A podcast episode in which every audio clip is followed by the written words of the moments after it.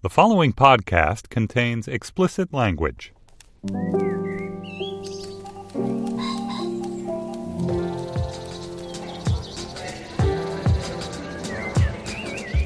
I'm Stephen Metcalf, and this is the Slate Culture Gabfest Redneck Margarita Edition. On today's show, Black Panther is the record shattering movie, the first from the Marvel Cinematic Universe to star a black superhero being uh, adored by audiences and critics alike on the way to a billion in global BO. We'll be joined by Carvell Wallace, who's the parenting advice columnist for Slate, as well as co host of Mom and Dad Are Fighting podcast. And then Queer Eye gets a Netflix reboot. Is this Purple State Nirvana or gay minstrelsy? We'll discuss with Slate's own Bryan Lowder. Finally, the New York Times op ed page, a daring challenge to liberal piety, or just a total basket case. Joining me today is uh, Slate's film critic Dana Stevens. Hey, Dana. Hey, Stephen. And filling in for the swimming pool sized shoes of Julia Turner, we have big footed Willa Paskin, Slate's TV critic. I, I have no fear that those shoes are filled. Clomp, clomp. Hi, Steve. Hi, Dana. Are you ready for the Fab Five to come over and make you 15% I'm, better? I'm waiting on the corner of gay and straight, please. Black Panther entered the theaters uh, this past weekend with the expectation bar set very high across the board. The movie was directed by Ryan Coogler, who took the ultra stale Rocky franchise and made it into something new and like really genuinely vital. I thought it was a terrific movie and an auteur film. Totally unexpectedly, it was called Creed, but I guess it was Rocky seven or eight, whatever. We don't care. Safe to say, the bar uh, has been cleared by Black Panther and by a mile. The film's been greeted rapturously by audiences. Sent it to a huge opening day weekend. Critics, by and large, love it. It stars Chadwick Boseman as T'Challa, heir to the throne of, uh, of Wakanda, a hidden African nation upon whom the humiliations of colonial exploitation have never been visited. It co-stars Lupita Nyong'o as his uh, sidekick or friend or co-equal. Nakia, Angela Bassett, Andy Serkis, and Forest Whitaker are also in it. And I must say that Michael B. Jordan is uh, marvelous as the villain, or was he the villain? This is a great discussion to have. Killmonger.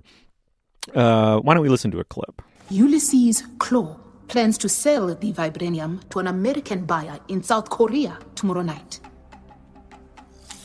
Klaue has escaped our pursuits for almost 30 years.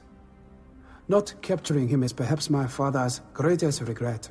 I wish to bring Klaue back here to stand trial. Wakanda does not need a warrior right now. We need a king. My parents were killed when he attacked. Not a day goes by when I do not think about what Klaue took from us. From me. It's too great an opportunity to pass. Take me with you. We'll take him down together, side by side. They need you here, protecting the border. Then I ask, do you kill him where he stands? Or you bring him back to us? You have my word. I will bring him back. Well, we're joined for our discussion by Carvell Wallace. Carvell, welcome to the show. Hello, thanks for having me. Carvell, you wrote a fantastic piece for the New York Times Magazine about Black Panther that everyone should go read that talked all about um, sort of the importance of the movie and the importance of the Black Panther mythos um, in general. And, and I thought that in that piece, it was which was great. It was also clear that you had not yet seen the movie, and so I'm really interested to know what you thought of the movie when you actually saw it. I mean, it, did it did it live up to everything that you so wonderfully explained? Like, did it live up to everything that you thought it was going to be? It did because what I was writing about in the New York Times piece was more about the moment of the movie than the actual film itself. So like, it wasn't a like this is going to be such a great film, such a great cinematic exercise, and it's and because this because this technical cinema is going to be so great, it's going to have all this meaning. I was writing about what the what it would mean to see this movie in Oakland um, on opening night and, and what it meant in the larger cultural sense. And like my experience was that the viewing experience held up to that, and the, and in a larger sense, this, this moment has held up to that.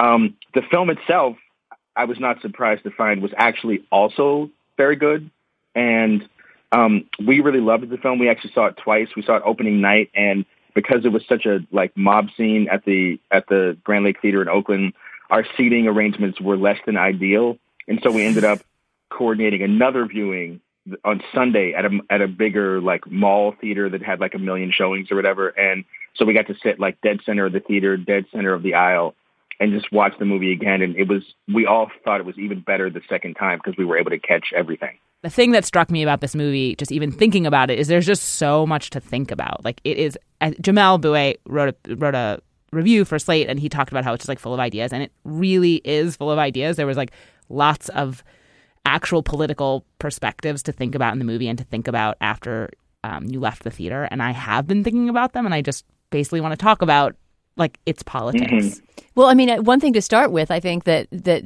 surprised me and pleased me about this movie is that it's not really about racism. I mean, it's not about white on black racism, certainly, hardly at all. There's there's essentially two white characters that are. It becomes a running joke in the movie how much at the margins they are, and that it really is a story about for one thing, an imagined black utopia and what that would look like and feel like. And secondly, about, as you say, Willa, about political debates and dissension within the black community or between the Wakandans, right? This this fictional utopian African nation where the Black Panther comes from, and you know, Black America, basically Oakland, which is where Ryan Coogler, the director, comes from, and where he sets his uh, his parts of the story that are outside of Africa. It's part of what I think a lot of people missed when they were hearing about the onsl- oncoming of the movie. I remember I was on another show talking about this, and a caller called in to the radio station and was like, you know, I hope this movie preaches nonviolence as a way to deal with racism. And I was like, that was such a weird call to me because I was like,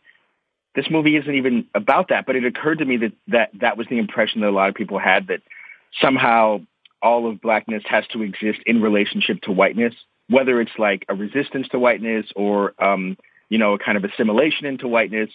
But the whole the whole point of the power of this moment is that Wakanda um, is, as Ava DuVernay said in the New York Times piece when I interviewed her, that it it, it is really about a, a much a, a bigger question, which is what is blackness without whiteness? What is identity without what is our identity without whiteness? And that's something that Ryan Coogler, who I also spoke to for this piece, was really interested in. Like identity is his kind of driving question, and this film is about identity um, in a lot of ways and, and that has nothing to do with whether or I mean like whiteness and white racism and all of American history sort of exists in this universe, but that isn't the primary point. It isn't about that. It isn't, it isn't around that. It isn't in response to that.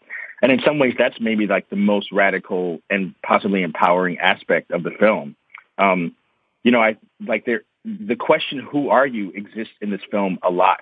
It exists in very key moments. It's like entire plot points turn on that singular question, a person either being asked or answering or refusing to answer the question, who are you? This is a, this is a film about black identity.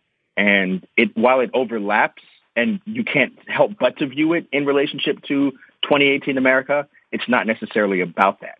It's both, as you say, Carvell, this conflict about who you are and what constitutes, you know, a black identity, infusing what can otherwise be these overextended, boring action set pieces that addle the superhero drama because you feel as though nothing's at stake. They're noisy, noisy, jangly, large. They have to. There's a maximalist aesthetic because they have to be bigger than the last Avengers or Iron Man movie that you saw, and they're just boring. These aren't boring at all because he took that question and he made it central to the heroism and the villainy of the picture so that you're actually like freaking rooting for something. I mean, one of the things that's really interesting about the movie is that it sort of stops being about like the stakes of the world blowing up. Like it's not about the world yeah. Coming to an end and it's about these characters.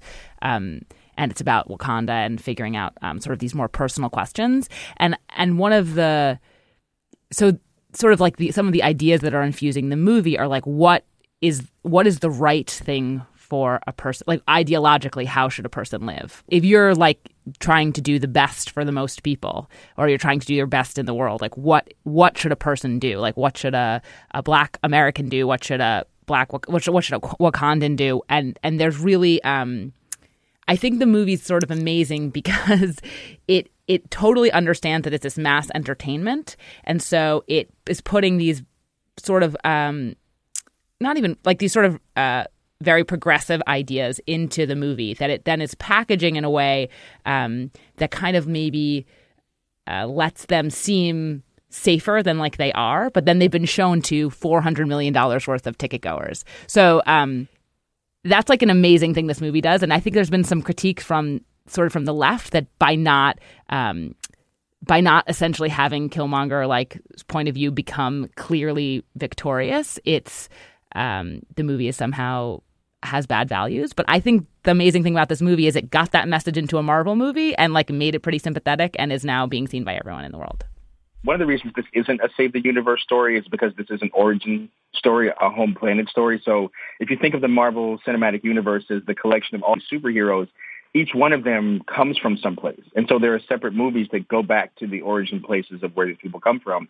And, and we learn about their background story, how they were created, what they had to fight in order to get there. Um, but ultimately, Marvel is going to bring all these characters back together in order to save the universe. And and um, without giving too much away, the way the film ends, particularly in the mid-credit scene, is absolutely about that. It's about what's going to happen in future films. There's a key plot thing that takes place in the mid-credit scenes that will be necessary for Marvel to continue its larger story of all these superheroes in their battle, their ultimate battle against for the for the for the sake of the universe. So that's one thing. The other thing is that yeah, this thing about the about Killmonger, whether or not Killmonger was right. I, I, have also heard this critique from some people in the left that that because Killmonger um, is quote unquote the bad guy in the film, that the film is abs- is saying that his methodology that that he is all bad. But also, Marvel films don't necessarily do that. I mean, Loki is um, is uh, also a bad guy who has a point, who has a relatable argument. And Bad Guys with a Point is kind of one of Marvel's big um, contributions to like the Magneto genre. Yeah, Magneto as well. And and Killmonger is perhaps the best execution of this idea that just because he's the quote unquote bad guy doesn't mean he doesn't have a point. And the fact that people are leaving the theater going, wait a second, Killmonger actually was making sense. That's not that that's not an accident. The film is written that way. It's, the character is written that way he's written to make sense. And and and so at the so the the film itself points to very important real questions about um, neoliberalism versus radicalism, about Africa and African Americans, about isolationism versus um, kind of like globalism. It points to those questions. It doesn't answer them.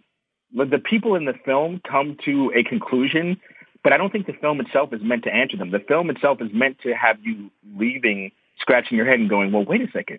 I'm not sure that I really have agree with all this. You know what I'm saying? I don't think the film is saying like, and this is what's good and this is what's bad. Thank you for coming to my movie. I think it's really going, man, this is a complicated question. And, and, you know, T'Challa has to make his decision, but he's faced with a treacherous moral dilemma. And the character's always been written that way ever since the the 90s runs of the of the character. He's been written as a guy who faces really severe political questions that apply to the world.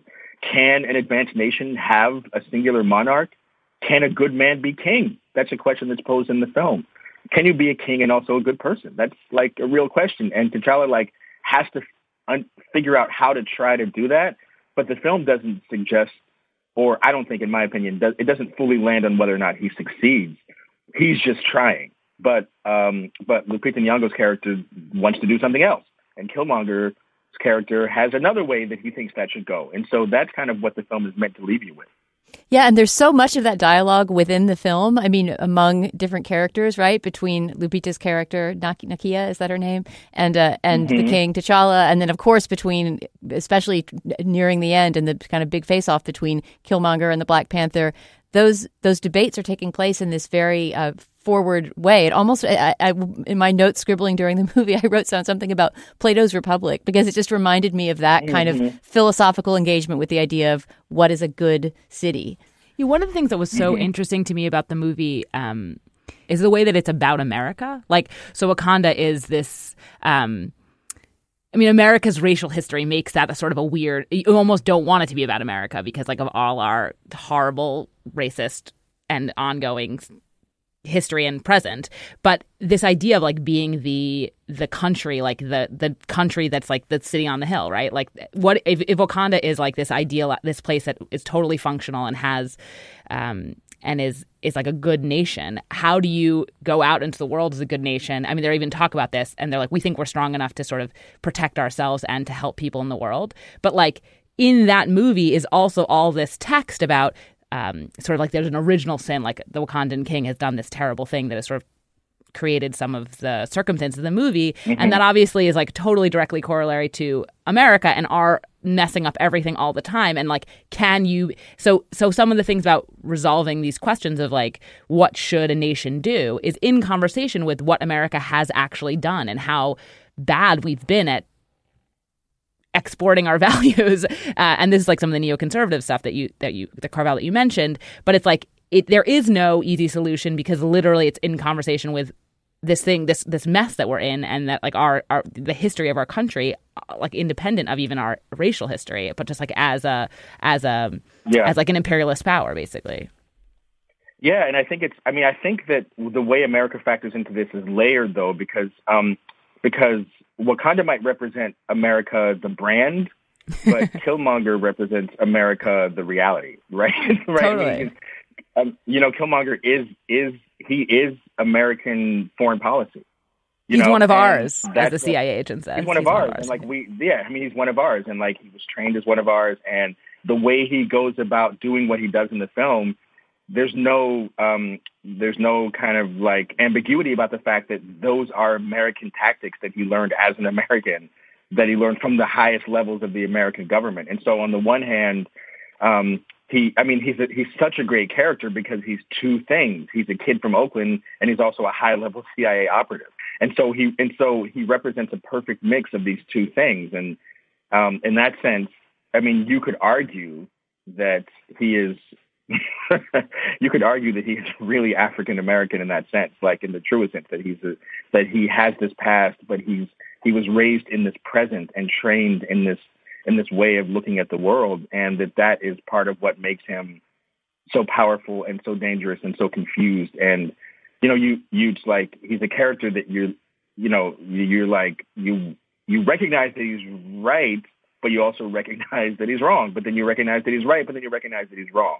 And I think again, that's like part of what makes this film so powerful. Is it's just always good when you have a, a, a quote unquote bad guy who does who allows the audience to go in that journey with him.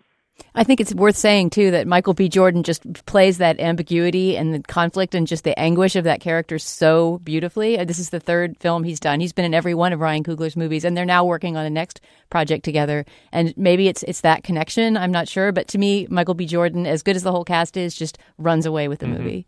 All right. Well, thanks a lot, Carvell, for coming on the show. His piece in the February 12th edition of the New York Times Magazine is Why Black Panther is a Defining Moment for Black America. Carvell, thank you so much for coming on the show. Thanks a lot for having me.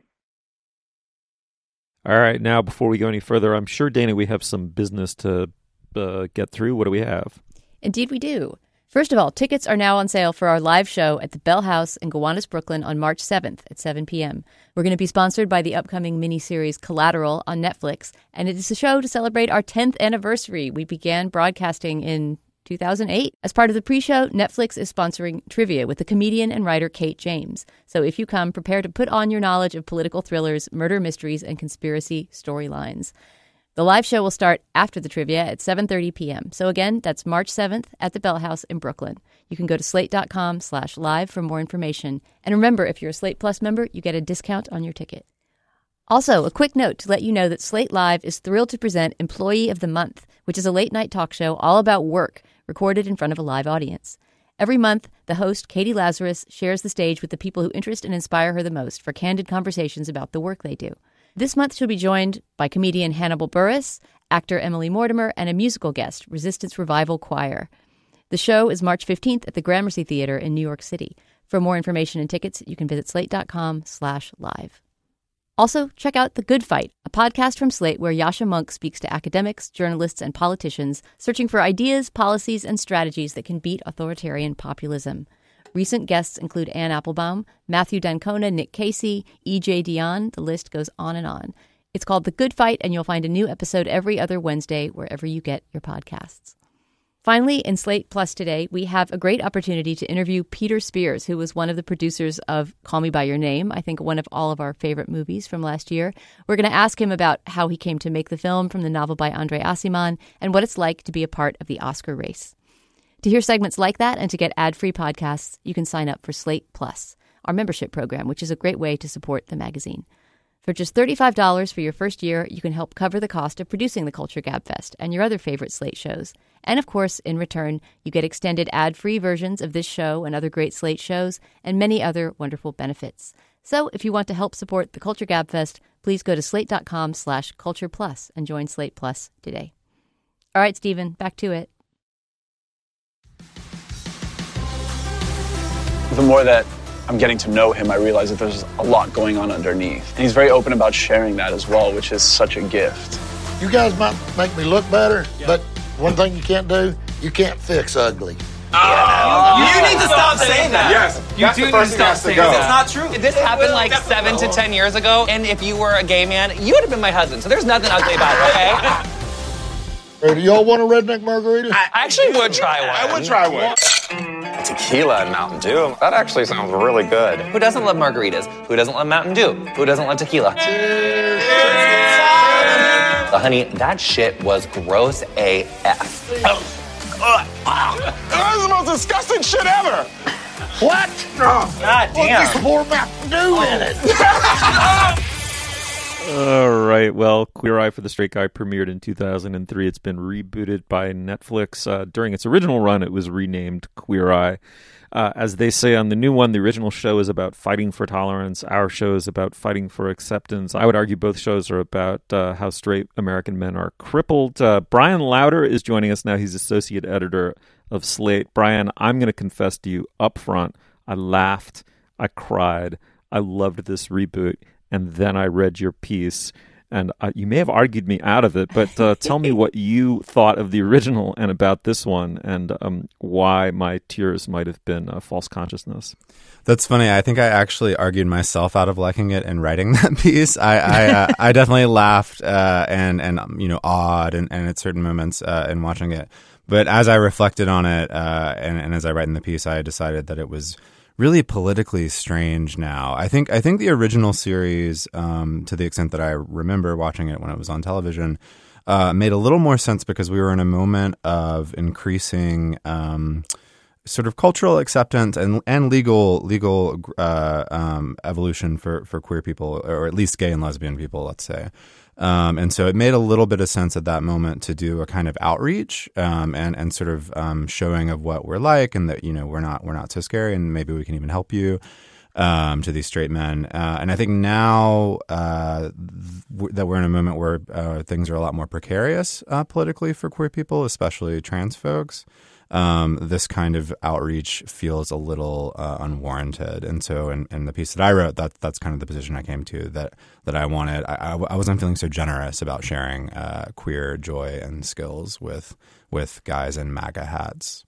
Yeah, well, I think an important thing to note, re MAGA hats, is that we're now in Atlanta. This, the show is Mhm. now based in Atlanta, Georgia, where That's it used right. to be based in New York City. So that already includes the possibility of more culture clash, more political Yeah. clash, more racial clash. The producers definitely are trying to create tension in, in doing that in that re uh, doing that sort of re um, situating of of the show. And uh, you know, I, I I come from South Carolina. Like I under, I understand the impulse, but I but I just don't think. Uh, gays are the ones queer people are the ones who, Mhm. who should be doing that kind of outreach right now and willow in her review wrote really well well about that Bryan, you use uh, you use the wonderfully loaded term minstrelsy in your piece, and um, I will completely defer to you on that. Um, I certainly see what you're referring to. Would is it possible to defend this show in the following way, though? That um, the first show was about you know, hello mainstream, mostly heteronormative America. Here's this exotic creature known as the American gay male, uh, less frightening than you suspected. Please achieve a minimal uh, degree of tolerance with regard to us. The new show, The Strange Exotic Creature, is actually the um the straight man undergoing the makeover because he comes from deep in Trump country. I mean, yes, it's uh, show's in Atlanta, but you know, more pointedly, it's really about how exotic non-urban, non-cosmopolitan America has become, and the question I kept asking myself watching the first episode through my larfs and tears was, you know, how reachable is this portion of America to what we consider now our default standards of, you know, uh, taste and tolerance? That's actually, I think that's an interesting formulation. I, I think that is kind of what the show thinks it's up to, whether or not that is in fact what it's up to. Um, it is staged, right? Like they haven't select. It's self-selecting, right? So we're deep in Trump country, or we're deep in Atlanta. I mean, I think the show was made. Um, in addition to setting itself in Atlanta, I was. I, I thought at first it was just going to be just like these safaris into Trump country, but it actually diversified uh, the men that they're sort of making over in all ways. Like there's way more people of color in this season than there were in the original show. There's Um, a gay man who's closeted. Actually, It's Yeah. a very different episode. yeah. Um, so all of that is different, but uh, you know, people are agreeing to be on Queer Eye for the straight guy or Queer Eye as it's called now. So so even though we're in a place where you could encounter um, a, a former Marine who has a MAGA hat in his house and who's is a cop and his friend doesn't understand you know what police brutality means at this particular moment in American uh, in American politics they're they're they're down for this. So it's like they're it is self selecting against like total virulent homophobes, basically. Um, so I don't know, like it, it's it, in that way, it's like it's sort of uplifting, but it's like these people aren't actually that exotic, quote unquote. They're just, um, you know, they're they're like open minded enough to be and and sort of um, not shy enough to like be willing to do a reality show. I mean, it seems like the real the real edge they could push would be to find somebody with homophobic tendencies and try to make them over and see whether in the space of the 48 minute show you could overcome Well, that that's kind of what that actually is what makes me that most uncomfortable about this season of the show, which is like the extent to which we're putting these gay men in this position to like be the ambassadors of like mm-hmm. r- correct values and then having to like convince these you know people who are convince these possible homophobes that they should like think something better. It's like that's a dan- why are they having to do all the work? They're they're going and being extremely nice and loving to these people who may or may not like them. And then at the end these guys are like oh you you seem you you guys all seem great. We we love you gay men. And it's like yeah of Mhm. course they were just super nice to you like that's just And a you just really got, like, a, you know, free house makeover. makeover Yeah, it's like yeah. a really low bar for like understanding it's like I, I like anyone who's really nice to me you know it's not Yeah, I mean, we throw around the word emotional labor a lot these days, but this show I think is a pretty good example, a a true true example of that because it's it's so, especially the episode with with the former marine who's a cop and wears the MAGA hat. Um, the uh, member of the team, uh, Karamo, who is a black man, uh, has to do so much on that episode. I mean, there's this extremely uncomfortable car ride where they're talking about police brutality, and it's just like.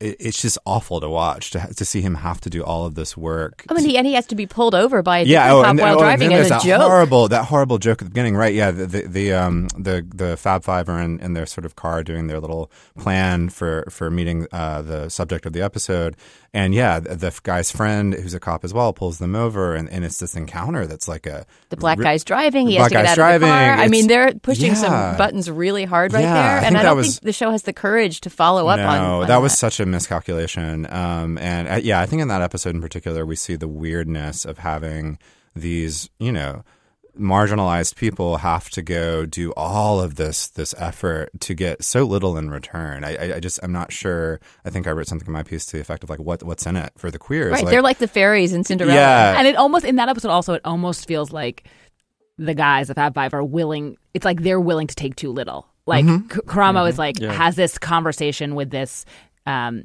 this cop in the car where he's sort of talking about you know police violence and like he basically is very generous. He's just like I just want to. He, like the cop says, you know, basically like you know we don't i don't like want all police to be lumped in together obviously like we do things that are wrong sometimes and Karamo was like just hearing you say that like you've ever done that a police officer could ever be wrong like really makes me respect you and like i mean just look he's looking for so little Mhm. to like be able to connect with this person and so then at the end of the episode like you know he's in tears like i respect you so much as a police officer and as a father and like you know this taciturn unemotive white guy is like that was like the best one of the best parts of this for me was like talking to you in the car like that's all Yeah. he can do and it's like you're just getting so much work from this person to try to connect that like Mm-hmm. you, does that guy deserve that work I, I don't know that he does and also like no one apologizes for this opening joke quote unquote at the beginning of the episode which is obviously like super traumatic for Karamo and he talks about that and they don't seem to really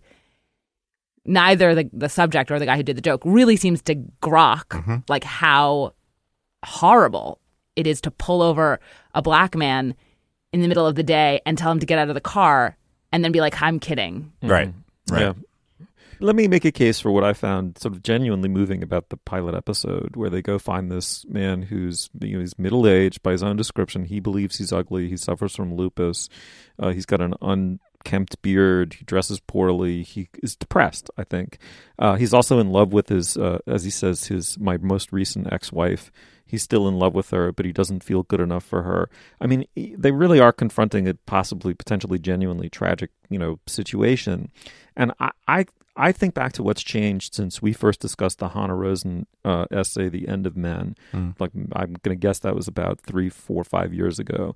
Which is there's been this wholesale collapse of any kind of consensus ideal of what masculinity should be, which is an enormously healthy void, right? For most of us, it's a fucking liberation. Um, you know, especially for cosmopolitan America, uh, both queer and straight, right? And and I- think that the effects of that have been so confusing and so crippling for the average non-cosmopolitan American male that this ask of, act of ambassadorship absolutely strays into minstrelsy and the idea that, that that all of the goodwill and generosity has to be on the part of the cosmopolitan. But I think that that sadly is just a measure of how completely wounded the average American male is regards to his own closedness, his own sense of obsolescence, uh, his own sense of having been just left behind. And I, I thought there was something kind of genuinely moving about that. I mean, they obviously there was a self-selection. Will you're absolutely right about that. They found someone who was not a dyed in the wool for that first episode, who was not a dyed in the wool uh, wool homophobe, and was an essentially decent human being. And I just thought there was something genuinely moving about this guy's depression alleviating slightly in the face of these acts of generosity. Now, I think the unspoken thing is money, right? I mean, there's you know who paid for this you know huge freaking makeover um is left unspoken but uh i don't know am i barking completely up a false tree here No, I I also thought that episode was really sweet. That guy had a really nice energy, and it was uh, Tom, I think his name was, and he Mhm. was he was so game in a way that you don't like. He just looked exactly like a person you would not think would like be super happy to be on a reality show and appreciative of everything, and then he really was. I thought there was a lot of sweet moments in that. I mean, I I'm skeptical about like the long termness of any change wrought in Yeah, a sure. our reality show My or doubt like about or Tom And is, as- should he be back with his ex-wife? Yeah. Aren't they divorced Especially, for a reason? I mean, I that think was that that whole thing was very odd to me. I felt like that was a little forced and a little like Yeah. it's almost like condescending old people like cute relationship. Who mm-hmm. knows if that's like a real thing? But I mean, you know, I I found that episode sweet.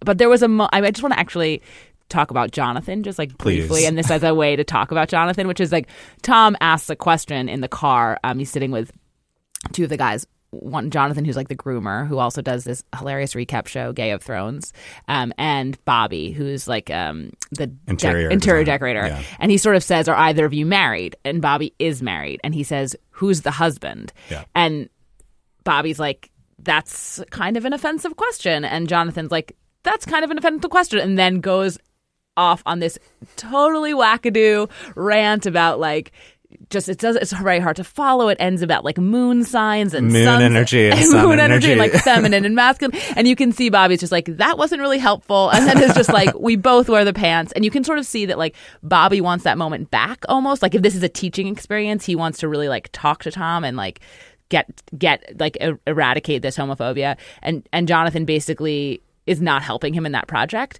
And and I watched that, and that's sort of sort of my first read on it. And then I sort of like came to think like Jonathan had made that moment amazing because Mm-hmm. Mhm. he's just like not going to be anyone but himself. Like he's fl- he's so like flirtatious with all of the straight guys. He calls them her. Like he just is himself. He's just not as as Bryan said in his piece. Like he's just doing no um, code Code switching. switching, he just refuses to do it, and so he does like botch this moment of education, quote unquote. But like he's just being himself. And so it's like in this way, it's like I felt like, oh, you're not you're asking this person to do the emotional labor here. Like you're just asking them to like meet you where you are. And Tom totally like it's so delighted by Jonathan and tickled by him and like really didn't need and in a way like that's the better answer to the question. It's just like, Yeah. oh, you guys are lovely. Like whatever. I Yeah. think weird things about marriage.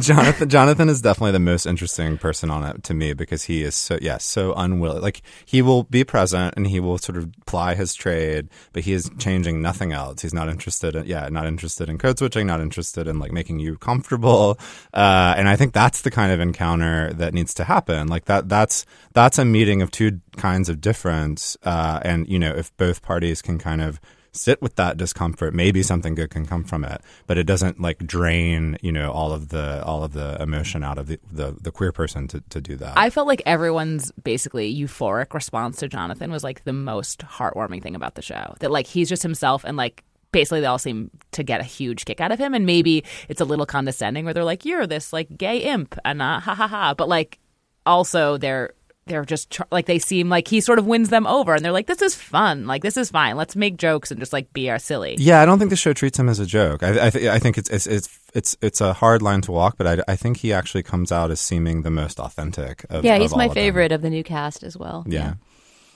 Mm. All right, um, Bryan, you going to watch the whole run, or you are you done? uh, yeah yeah I, I definitely I've actually watched most of it already yep Oh, cool. Okay, um, It is on Willa, Netflix. Steve. It is on Netflix, yes. you wanted us to stop it too Skip intro, yeah. Here we go. Yeah, I'm, I'm, I'm pretty into it. But uh, Bryan, you've convinced me. Will, you convinced me. Both of your pieces, by the way, are terrific. I commend them to our readers, and we will link to them. Bryan, thank you so much for coming back on the show. A total pleasure. thank you so much What is going on with the New York Times op ed page? Last week, Quinn Norton, a uh, tech journalist with a specialty in the hacker subculture, was set to become the editorial board's lead opinion writer on quote unquote power culture and the consequences of technology within hours. The job offer had been rescinded. It turned out Quinn Norton had a history on Twitter, which we'll get into in a second. But more generally, last year, uh, James Bennet, who's the editorial page editor of the New York Times, hired conservative columnist Bret Stephens immediately greeted with outrage because he quibbles enough with climate science to be plausibly called a climate denier. Readers are also upset about Bari Weiss, an editor and writer for the opinion pages, in part for an Aziz Ansari take that uh, they roundly disagree with, um, plus some tweets. Just in the last 24, 48 hours, something like that, there was an absurd, contrarian, uh, and trivial uh, article about women wearing yoga pants. And just this morning, there's a column by David Brooks, the uh, conservative workhorse of the New York Times op ed page, arguing that guns are, wait for it, a sacred cross in the culture war for liberals and not conservatives. There, there have been so many incidents lately, it's hard to know really where to begin, but let's just pick one. So, Bari Weiss, an op ed writer for the Times, and saw Mirai Nagasu land a extremely difficult triple axel. Uh, this made Nagasu the first American woman to land a triple axel in Olympic competition. Bari Weiss takes to Twitter and tweets out, "Immigrants, they get the job done." At which point is she? At which point she is deluged and ratioed with people telling her that Nagasu is not an immigrant; she's an American citizen, was born in California. To parents who were themselves Japanese immigrants, Bari Weiss, instead of graciously pulling back, doubles down on the Hamilton quote, tells a little bit of a fib, says that her she deletes the tweet, but then defends it, uh, attacking back, and claims that she had tweeted, "Immigrants, we get the job done," which I think is, you know, just a little bit cowardly. But anyway, will Willa, pick it up for me. Was this snowflaking or was this um, a just cause? Well, it's such an interesting moment because what's happening with the page, the op ed page in general, and this tweet, which was not even on the op ed page, is like a kind of good example, is there's a lot of, I think, confusion and overlap around what a successful op ed page is. Like, is a successful op ed and a successful op ed page one that creates a huge amount of engagement, even if it's furious and hating like the people who are writing? Um, or is it one that is, you know, intellectually provocative and rigorous and um, may, you know, force people to think in a different way, but not make them think in a way where you're like, that's the stupidest thing I've ever read. And I think that there is a little bit, um, and this is not just specific to the Times op ed page, there is a lot of confusion around this sort of question everywhere in media right now, which is like the difference between a hot take that is gets you a huge amount of traffic and is great for getting a huge amount of traffic and a hot take that is great for getting a huge amount of traffic and it might actually also be interesting and thoughtful. So like, you know, um, one of Bari Weiss's I think the piece that sort of announced her because she's really an editor at the she's an editor on the op-ed desk or the on the editorial desk.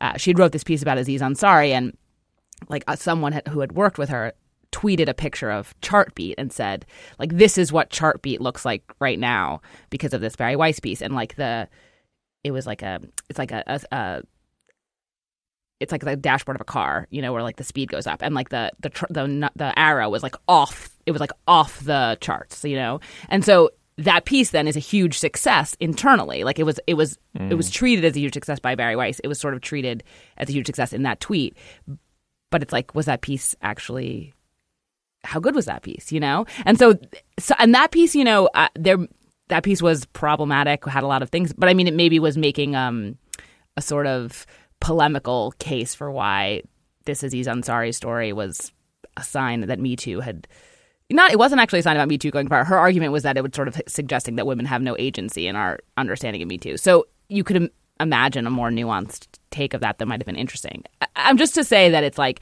I don't know that they know like if they mm-hmm. have a way of telling internally like what is good and what gets traffic and like mm-hmm. what the difference between those things are or if it's worth and they're trying to figure it out and if it's actually and and also if it's even worth unwrapping those things because you know you'd really just need the traffic in a way Mm. Yeah, it makes me wish that Julia were here. I mean, I'm very happy that you're here, Will, but I wish Julia were here too because she always has this very interestingly dismissive take on the op ed page. There's a little bit of a sense that the op ed page is this hidebound institution that just cranks on independently of the rest of the paper, and that happens on the left as well as the right, right? I mean, there's kind of a sense that Maureen Dowd always writes the same column, and Gail Collins, while I find her hilarious, basically always writes the same column, and everybody just has their niche that they fit in. And I think it is, you know, there are people writing for the op ed page who are very good and that are new hires. Like Lindy West is a recent hire. Like Michelle Goldberg from a Slate, a, you know, staffer is is there.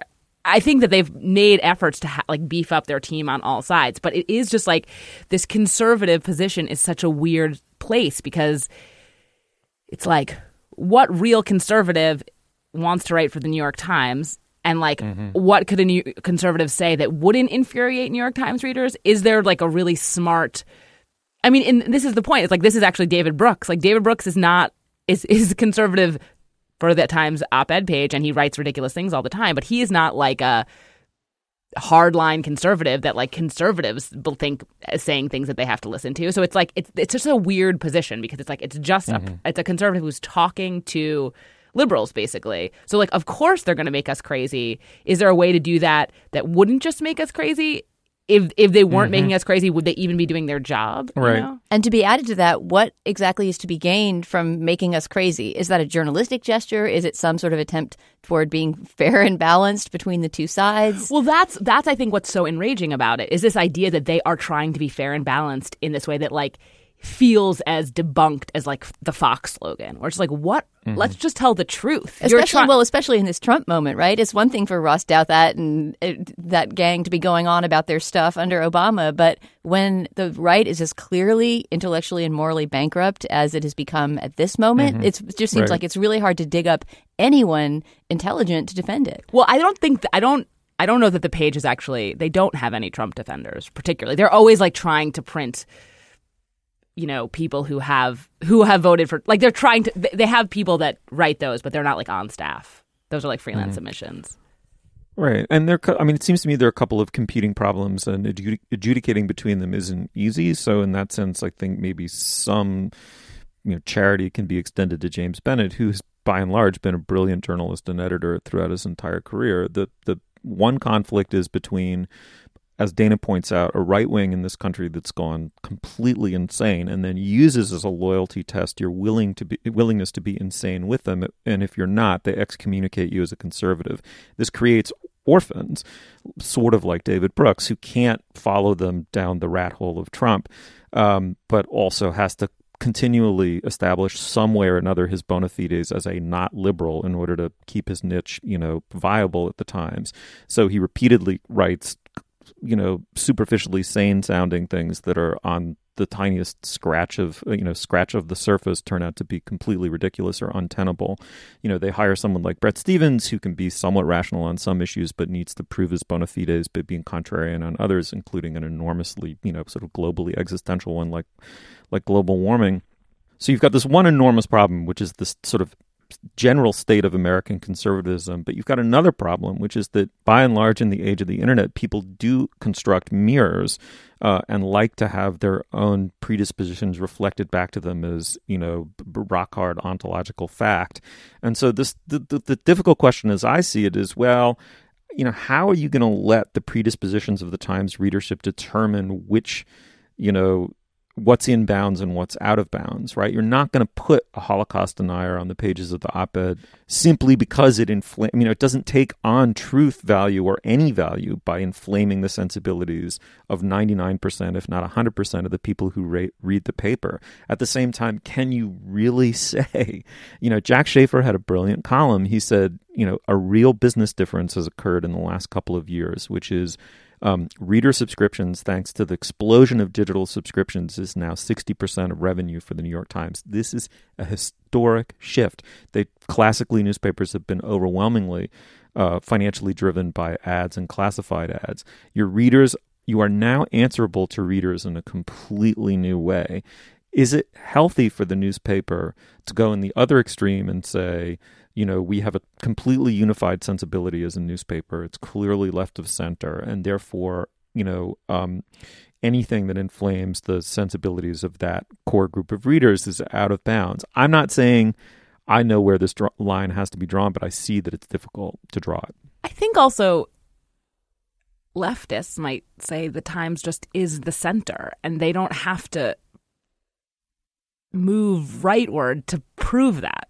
Like that there is a little that that is that, that that's sort of what is some of the problem here. It's like they're trying to prove something to people who will never read the New York Times. Like, I, mean, I think this gets a little bit into this issue of this memo that James Bennet, who is the head of the, of the editorial operation at the Times, had released last week, sort of in in the wake of the Bari Weiss tweets, which were um, which were discussed very critically, even on internal like internal New York Times Slack chat rooms. Um, he sort of released it, sort of like a long memo about like what they're doing. They're trying to, you know, that was sort of talked about the mission of the New York Times to challenge readers to um, to be provocative, basically. And he sort of he was he was asking he was saying what their project is and sort of asking for them to ex- like give each other the benefit of the doubt, to give their colleagues benefit of the doubt, to air their grievances they have them directly with him and people at the op-ed page and not sort of publicly.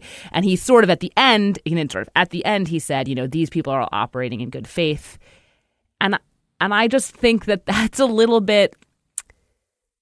That's not quite true. And I don't I don't even mean that they're operating in bad faith exactly, but there is just something about the form which is so polemical and ridiculous that like a good op-ed doesn't always or not even a, like a, a fiery op-ed, an op-ed that enrages people doesn't always it doesn't modulate itself. It doesn't make room for arguments that are persuasive that are not it. And so there is something, there is just something cartoony and um, overstated often about even very effective op-ed page. So it's like, is that is that person? I mean, there's just some of these arguments that they have made, which just feel like they are just not really made. What is it, whatever good faith means, it sort of evaporates. Like Bret Stephens writes wrote that piece about how he doesn't believe Dylan Farrow, and he like done bare minimal research mm-hmm. about Dylan Dylan Farrow and was saying like it just. I mean, it just it was so like that just feels like that is just to be provocative. Like how could that op-ed have been written in what does good faith even mean if you're saying that like he believed that yeah. because he didn't challenge himself to think about it for more than the 30 mm-hmm. minutes it took him to write or whatever well i agree with everything you just said i would extend it in another direction too which is that there is and always has been a deep fundamental problem with liberalism itself and Robert Frost put his finger on it when he said uh, he defined a liberal as someone too broad minded to take his own side in an argument. And there's just a fundamentally grotesque structure to uh, political debate in this country by which conservatives conceive of themselves as being in an existential war against liberals who must be totally defeated because they are so corrupt and alien and their authority is so arbitrary and fulsome, right? At the same time, they say to liberals, oh, you owe us respect, sensitivity, dialogue, and compromise. And the right wing has exploited that deep contradiction of liberalism so cynically and so beautifully that we're always locked into a contradiction whereby we either take a stand, we defy Frost's definition, and we say, this is what we believe in. We believe in gun control, and we're sort of done. I mean, this is what these kids in um, Florida are saying and why their speech is so thrilling and so shocking. They are no longer engaging in a broad minded debate about whether or not the Second Amendment, on and on and on and on. They're like, fuck you. We're through. This discussion is over. Our lives have been sacrificed. The time has come for gun control. The, the discussion has stopped. Okay. At which point they're vulnerable, not from me, believe me, I, they are heroes, full stop to me but they are vulnerable to the accusation that they're, they're being closed-minded now. They're not being good liberals. And and anyway, I see this as the fundamental contradiction at the heart of the op-ed page, by which we have to prove over and over again we're liberals by allowing someone to say someone absurd and not fully challenging it. You know, when my uh, when Quinn Norton was hired and fired within seven hours. Um, this was another brouhaha from last week at the Times op ed page.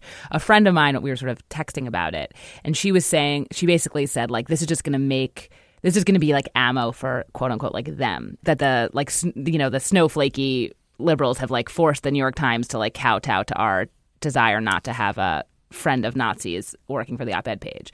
But I just sort of in that moment I just felt like what why do we owe them quote unquote why does the new york times owe them anything? The new york times is owes its readership and that's like it, it it owes its readership something. And there's a way to challenge the readership and to be thoughtful um, without trying to win points with people who will never read the Times. Alex Pareene had a tweet that I sh- want to look up, but it was basically like, I don't know what James Bennet thinks he's doing. Like that the role of the conservative at the Times should be to write things that make people who do not agree with him or her think that's really smart. And if that person isn't doing that job, then like that is that is all that job should be. And anything else is is is just like that that is just definitionally what that job should be. And I think that instead they're sort of going they're doing something sort of floppier and like more traffic based and more like trying to get people who are not reading are not the Times smartest readers to be you know um, intrigued by their arguments. They're just it's like low hanging fruit. Mm. All right. Well, this will certainly generate some dialogue on our Facebook page. Uh, we'd love to hear what you think about uh, our politics, the politics of the op-ed page, and uh, various fights contained therein. Facebook.com slash culturefest. All right, moving on. All right, now is the moment in our podcast where we endorse day na na na na na na na. it's a fanfare. It's become like a little trumpet sort of theme.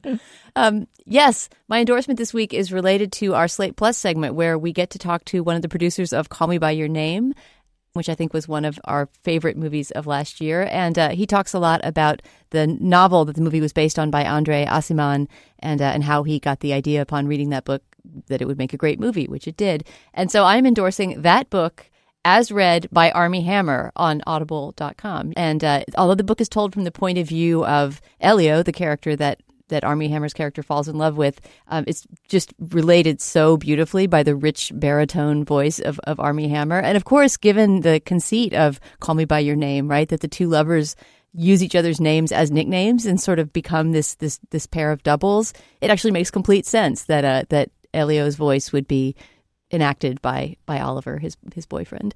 Um, so yeah, if you want to read the Aciman novel while you do other things and hear a rich, beautiful voice narrating it to you, it just it couldn't sound better. I'm not through the book yet. I'm about maybe a quarter of the way in or something, but it's just such a pleasure to have Armie Hammer take you to summer in Italy. Oh, wonderful. Um, Willa, what do you have? I'm going to recommend um, the panorama of New York City at the Queens Museum which is like this. Uh, it's from like the 1964 World's Fair. It was updated, I think, in 1988. It's this extremely detailed panorama, of all five boroughs. It's in a room that's very large and goes to night and goes to day, and it's just so enticing. I don't know, like everything, every single detail of it is correct. I went with my little children. There's airplanes that land at LaGuardia. It's like really fascinating if you live anywhere in New York City or have ever lived in anywhere in New York City or just interested in New York City, just to like see all the little places and and think about how someone designed every single little tree and every single little house and Hmm. how the city has changed. There was also when I was there this weekend an exhibit that's closed since um, called Never New York about all the things they have been proposed to be built in New York that never got actually built, and they had a lot of them on the map. And it was so cool and weird. Someone had like proposed building like a bunch of power plants in Harlem. I mean, there's like all these weird uh, buildings that we didn't recognize are on it. But even without it, the map would be amazing. And that's my recommendation. Oh yeah, I love that room. And I lived in New York for years, hearing of, hearing that it was great, and it sort of seemed so out of the way and so hard to get there. And I was so glad when I finally made the voyage. If you like just miniatures and dollhouses and sort of looking at things in scale, it's just it's just completely fun on that level. And then there's also all the other World's Fair stuff outside, like the hemisphere. This huge globe is out there. The thing from Men in Black, those famous towers. Like it's just a weird. There's a bunch of like, and it's all sort of like futuristic from from 1964, which is so interesting because their idea of the future and what the actual future looks like. Yeah, I mean, old, so Wor- old World's Fair sites always have Yeah. that quality. I also just want to mention that the new Todd Haynes movie, Wonderstruck, has a significant plot point built around that scale model of Oh, New York really? at the Queen's Museum. Yeah, there's a really important scene that takes place there, and uh, and you get a little bit more of a uh, inside view of it because when you see it at the museum, you have to walk around it on a platform, right? You can't actually walk in among the buildings, but some of the characters in that movie do, and it's really neat. Mm. Uh, that sounds. I've never seen that. I've always wanted to check it out, so now I will do. Um, so I um, was asked to host an event at Bard this past week uh, featuring Joe Hagan, the author author of Sticky Fingers, Life and Times of Jan Wenner, and the and Rolling Stone magazine. I'm a huge fan of Joe Hagan's. I've never met him before, so was very eager to read anything he wrote. Uh, on the other hand, I hate the baby boomers and had no desire to wade through 400 plus pages on Jan Wenner. Well, it turns out that in this Zoroastrian struggle for my attention and affection, Joe Hagan dominated. Uh, my antipathy to the baby boomers. The book is ter- it's terrific, and for a book that's that long, it's superbly well and elegantly written and presented. And it essentially makes the argument that Wenner is the baby boomer, the archetypal baby boomer, and that it was his it was his uh, uh, zealous enthusiasms that really shaped the generation and the self understanding of the generation as much as anything. And just some incredible facts that that, for example, Dr. Spock was his pediatrician. That he, in the famous photograph of Mario Savio being hustled off the stage of the Berkeley Amphitheater, behind him is this young, pudgy cub reporter for the Berkeley um, newspaper. It's Jan Wenner. On and on and on. I mean, he's sort of the first super fan of Dylan and the Beatles, and obviously, what he ended up doing was creating a whole consciousness around his generation's affection for rock music, a kind of music that they took completely as their own, and then getting every kind of celebrity to conform to the model of the rock star, essentially, including political celebrity, for better and for worse. And what's great about Hagan is that he's a wonderful Virgil for this journey. Uh, in addition to being, you know, kind of skeptical, but but agnostic enough that there's nothing withering about it. Um, but uh, and then also just on a page by page basis, the cameos. I mean, sort of the creation of Hunter S. Thompson and uh, um, Annie Leibovitz as uh, you know, kind of iconic people in their own right who become iconic, making an iconography out of the baby boomer landscape. Joan, Joan Didion is appearing regularly at the salon that Wenner used to hold uh, while he was still located, while he and the magazine were both still located in San Francisco. It's a remarkable achievement. And then as a second endorsement, Joe and I and a bunch of people affiliated with Bard went out to dinner at a restaurant called Gaskins, G A S K I N S. I don't believe I've uh, endorsed it before, which is a gross malfeasance on my part. It's the best restaurant upstate right now by far. If you go to Hudson, it's worth taking the 20, 25 minute drive outside of Hudson. It's in Germantown, New York. Uh, chef just got nominated for a James Beard Award. Totally deserves it. They've made a place that is both so gemütlich and so tasty. It's not fussy, but it's also done with elegance and care. Gaskins is a wonderful restaurant. You should go to it. Thank you, Willa. Thank you. I, extra. I can't believe you just used that German word that I've never actually said out loud. So seamlessly. I'm sure I mispronounced it. I'm sure and misused just for it. the just for trying points. Just for trying. I would have. I love points it. for trying. Nothing I love more. Dana, thanks so much. Thanks, Steve.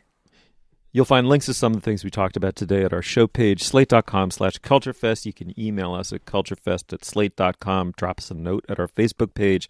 That's facebook.com slash culturefest. We have a Twitter feed. It's at slate cultfest. Our producer is Benjamin Frisch. Our production assistant is Daniel Schroeder. Executive producer of Slate Podcast is Steve Lichtig. For Dana Stevens and Will Paskin, thank you so much for joining us. We'll see you soon.